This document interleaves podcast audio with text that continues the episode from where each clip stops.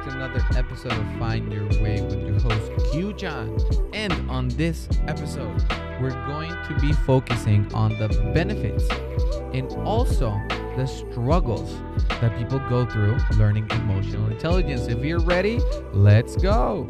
Hello, hello, and welcome back to another episode of Find Your Way with your host, Q Chan. And I hope, I really, really hope that you're having a fantastic time because I am. I am having a good time. Although my running is getting a little bit off nowadays. And I think it's because, one more time, the importance of emotions, right? So before I used to, well, when I was running uh, the last few years, I was running a lot with friends. But all of a sudden, my friends, you know, got uh, different kinds of responsibilities, such as, you know, kids or moving due to business related stuff. So I haven't been able to run with friends lately.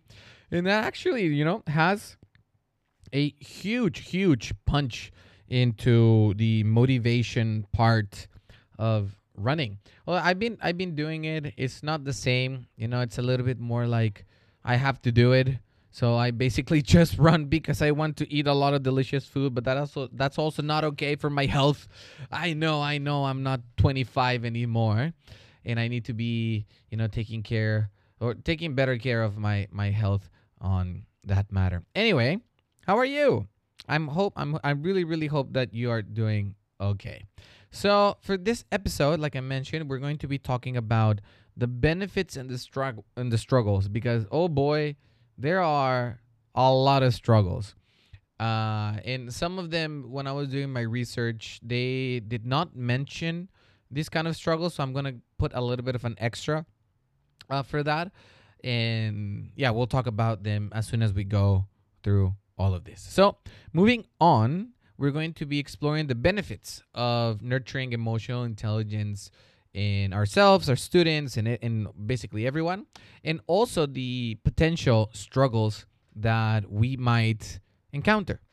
So, research constantly shows that we, you know, with a well developed emotional intelligence, are more likely to exhibit empathetic behavior, uh, demonstrate effective conflict resolution skills, and have a positive impact on basically everything that we do, right? And if we're talking about students, basically classroom dynamics. So I'm sure you've been there in, you know, where you work. There's this person that just looks that they can do everything, you know, they handle well they go well like they handle stress well they they handle pressure very well maybe we don't see what they do privately but at least the workplace, they don't do anything that we do. And we respect that a lot. However, we are unable to go to that person and just say, hey, I praise you because you're really good at doing this or that. Am I right? Okay. So these skills are not only vital in our current academic, you know, journey or whatever that you're learning, but also lay the groundwork for success in future relationships and careers. And the thing is, it doesn't really matter how old you are. I do, or we are, but I, I really recommend that we start this new emotional intelligence journey all together so we can become a, a better version of ourselves. At the same time, though, it is important to acknowledge that implementing strategies for emotional intelligence development can pose quite a few challenges.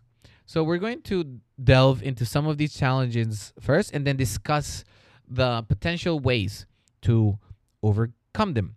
For the challenges, I I found uh, five in my research that are the most important ones, plus the one that nobody mentioned. Okay, so I'm going to be talking about five in this episode. This episode, hopefully, it's a little bit shorter than the other one. So I don't know if you really enjoy the long episodes. If you do, please let me know so I can keep keep them in the same you know range. But anyway, challenge number one is for sure. We've talked about this before. Time constraints. So one of the most common challenges that we all have, uh, caregivers and educators that we face is the scarcity of time. So because uh, for a teacher's curriculum demands, you know, testing, quizzing, assessments, formative assessments, summative assessments, and whatever whatnot, and just packed schedules, often leave little room for dedicated emotional intelligence development activities. However, the frustrating part, at least for myself, is that our school is an IB school. An IB school has a class called PSPE that all kids should have twice a week. PSPE means personal, social, and physical uh, development, education, basically, right? But mostly what a lot of people do is just go to the playground and play. Whereas, well, yes, they are implementing the physical side. There's not a lot of like uh, social and emotional uh, practices for that class. Okay. So if creativity is not something that is your forte and emotions are not something that are good for you, then take it as a self reflection. Okay. But I'm talking about then one more time, not my situation, just your situation in the sense of do you have time to practice this as a busy parent or a teacher in your school? So, integrating emotional intelligence activities into existing subjects or lessons can be uh, a strategic approach. So, for instance, during a literature class or social class, discuss characters' emotions and motivations. So, fostering empathy and emotional understanding. Let's remember as well that even dedicating a few minutes a week to emotional intelligence activities can yield significant results over time. If you're a parent, having the story time before bed or even before dinner, after dinner, instead of letting them play YouTube or Instagram, Minecraft, and all of these new games that they that they are playing, having a one-on-one time with them is very important. So that's why the challenge is time constraints. Teachers, if you are struggling with this, do that. Integrate emotional intelligence into classes such as literature class, story time. You can build during English time. You can have like story time, math as well. You can make up stories. There's always something to do uh, about this. Okay. Challenge number two, which is, I think, maybe, just maybe, might be the one that a lot of teachers uh, complain about because is lack of training and i do agree there's a huge lack of training in emotional intelligence or social and emotional practices. At the same time there's a lot of stuff nowadays online and usually when people see something that you know looks good they're gonna embrace that and use it and kind of take it as their religion which is not okay. Like i mentioned to you before there's something called zones of regulation. And while I understand the premise of zones of regulation, you know, having four different colors and make try and make the little ones identifying those emotions and, and labeling them and categorize them. It doesn't work that way. So, for example, red, you know, they put anger and anxiety, whereas I would put uncontrollable energy there as well, you know. And there are times for you that it's okay for you to be that way. But the way that zones of regulations are being taught is that you don't want to be in the red zone, you want to be in the green zone because the green zone is the good zone. That's one thing that I, I'm not I, I don't agree with. Okay, and that's a big challenge. How can we teach other instructors the proper way of using zones of regulation? Because everyone has their own way you know and having them understand that emotions are is not something about positive and negative. It's something that you go through that you feel right? So this is another hurdle that many not only educations but also caregivers parents and people who who are not in the field of education i can't even fathom how difficult it is for so many parents out there who don't understand anything about emotions because you don't talk about it you don't think about it and basically, yeah, yeah, yeah, yeah, it's hard. So this is another hurdle uh, that we all face is lack of training in emotional intelligence techniques and strategies. So teaching an emotional intelligence effectively requires a certain level of, you know, familiarity with the subject. So one one good solution would be to have professional development workshops and courses on emotional intelligence can equip educators with the knowledge and tools they need.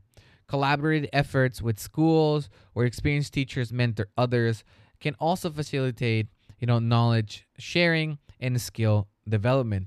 And the thing is, I'm not just talking about one course, okay? Everyone go for it and then yeah, we're done. You know, that's basically what happens. And you have that course, you have that sessions for for a day or two. You go back to work and you just go back to your normal self. The thing is, did it resonate with you or not? Are you seeing the benefits that this can produce to your kids? When I mean kids, it can be your students or your own personal kids or even yourself. You know, can you see the positives in this? Challenge number three students are different. You know, people are different. So every person is unique and their emotional development journey is different for everyone. So addressing diverse needs of students and and your kids within a household or a classroom can be very very difficult. So I can completely 100% understand that. So differentiation is key here. But understanding differentiation as well is key here you know so tailoring emotional intelligence activities to suit individual learning styles and development you know and preferences as well. So regular feedback and communication with your own students can help us uh, or your kids can help us you know understand or measure their emotional needs and adjust you know strategies accordingly. Challenge 4 is going to be resistance and discomfort. So sometimes students and your kids might feel uncomfortable or resistant when addressing emotions directly. It can be cultural factors, personal biases, uh, not being familiar with the topic can contribute to this challenge quite a lot. And the thing is, if this is your own son or daughter, it can be something to self reflect with your uh, partner. You know, are you talking about, are you setting an example of how to talk about your emotions at home? Or is this just your expectation, even though you never practice it with them? One solution could be create a safe and not non-judgmental environment where open discussions about anything, absolutely anything, are encouraged. Starting with relatable scenarios or stories can help ease into the topic. So, showing vulnerability, you know, as a parent, as a partner, as an educator, can also set a positive example and encourage others to share their thoughts and feelings. This is something that I do almost always in my class. When I want someone to share something embarrassing, I go first. You know, because usually children, doesn't matter what age, you know, they see adults and they see them, you know, as they set the rules. I have to listen to them even though I don't want to. But that's something that happens, right? But if you can show that you also make mistakes, you also fall down, you can also laugh about your own mistakes, they will consider that and be like, wow, I don't have to be that serious. It's not that important. And they'll share and they'll open. And once you open that vulnerability door, it's just going to be way better. The last challenge would be would be in limited resources. And Limited resources, both in terms of materials and external support, can hinder the implementation of emotional intelligence strategies. Is your partner, you know, feels the same way about emotional intelligence? If they don't, how can you how can you build, you know, common grounds with your partner? in your in your school is it okay to talk about these kind of topics if not how can you encourage the principal or others to start talking about these kind of topics so fortunate, fortunately numerous free and low cost resources are available online now but you also have to be careful about those. So website videos and lesson plans can provide inspiration and guidance. Collaborate with fellow educators or collaborate with your partner or family members and so to share ideas materials and experiences to collectively overcome resource uh, limitations. It's not that difficult but the most difficult thing is you know trying and being open to it so those are the five challenges that i found throughout my research however there's one more and I think this is basically the most important one. When I spoke about limited resources, I mentioned it before here and there in one of these um, uh, challenges, is people not wanting to do it. And I've heard some people not wanting to do this because they don't think it's important. And I've met, you know, during my private ses- uh, private sessions, you know, I've met kids who go to school from 8 till like 3.30 and then from 4.30 until 10 they go to extracurricular classes uh, or, or what they call uh, juku and they basically what they do is just learn more about what they're learning at school but also learning things for so they can take a test for middle school. And like i still remember like this girl was i think 11 already and she was going like all weekend the entire weekend from morning till night. She was going to juku. But i'm not saying that this is wrong. I'm just saying that they prioritize you know data and information learning rather than self-awareness. And you know all of these other things but this is for parents right i think for parents it's fine because they're not educators but i've met a bunch of educators who don't want to talk about anything related to emotional awareness. And the thing is, sometimes I do it, but then they move up, they go to someone else. And if this other teacher doesn't do it, then basically they're to forget. Kids aren't like that. They're sponges, like I said before. They learn very quickly, but they forget at the same rate, at the same speed, or maybe maybe even faster. Maybe even faster. Right? So this is something that all of us have to come in together and decide to do it. Otherwise, it's not going to work. That is one extra challenge that I found about implementing, you know, uh, emotional intelligence strategies here at you know here in Japan or at school. And I'm sure like the the the why why variety that I met uh of parents who yeah they don't really care about this these kind of things. Anyway that that will be it for this episode thank you thank you so much again. I'm having a lot of fun. This is part three and we will have one more one more part involving emotional intelligence. So hopefully you enjoyed it as well. So see you next time and goodbye Hello, hello, and thank you again for another wonderful video. On this next episode, we're going to be talking about real world success stories that I think you're all going to enjoy. So, this is going to be a short, a short, short uh, podcast, but I hope that you enjoy it as well. And see you next time. Goodbye.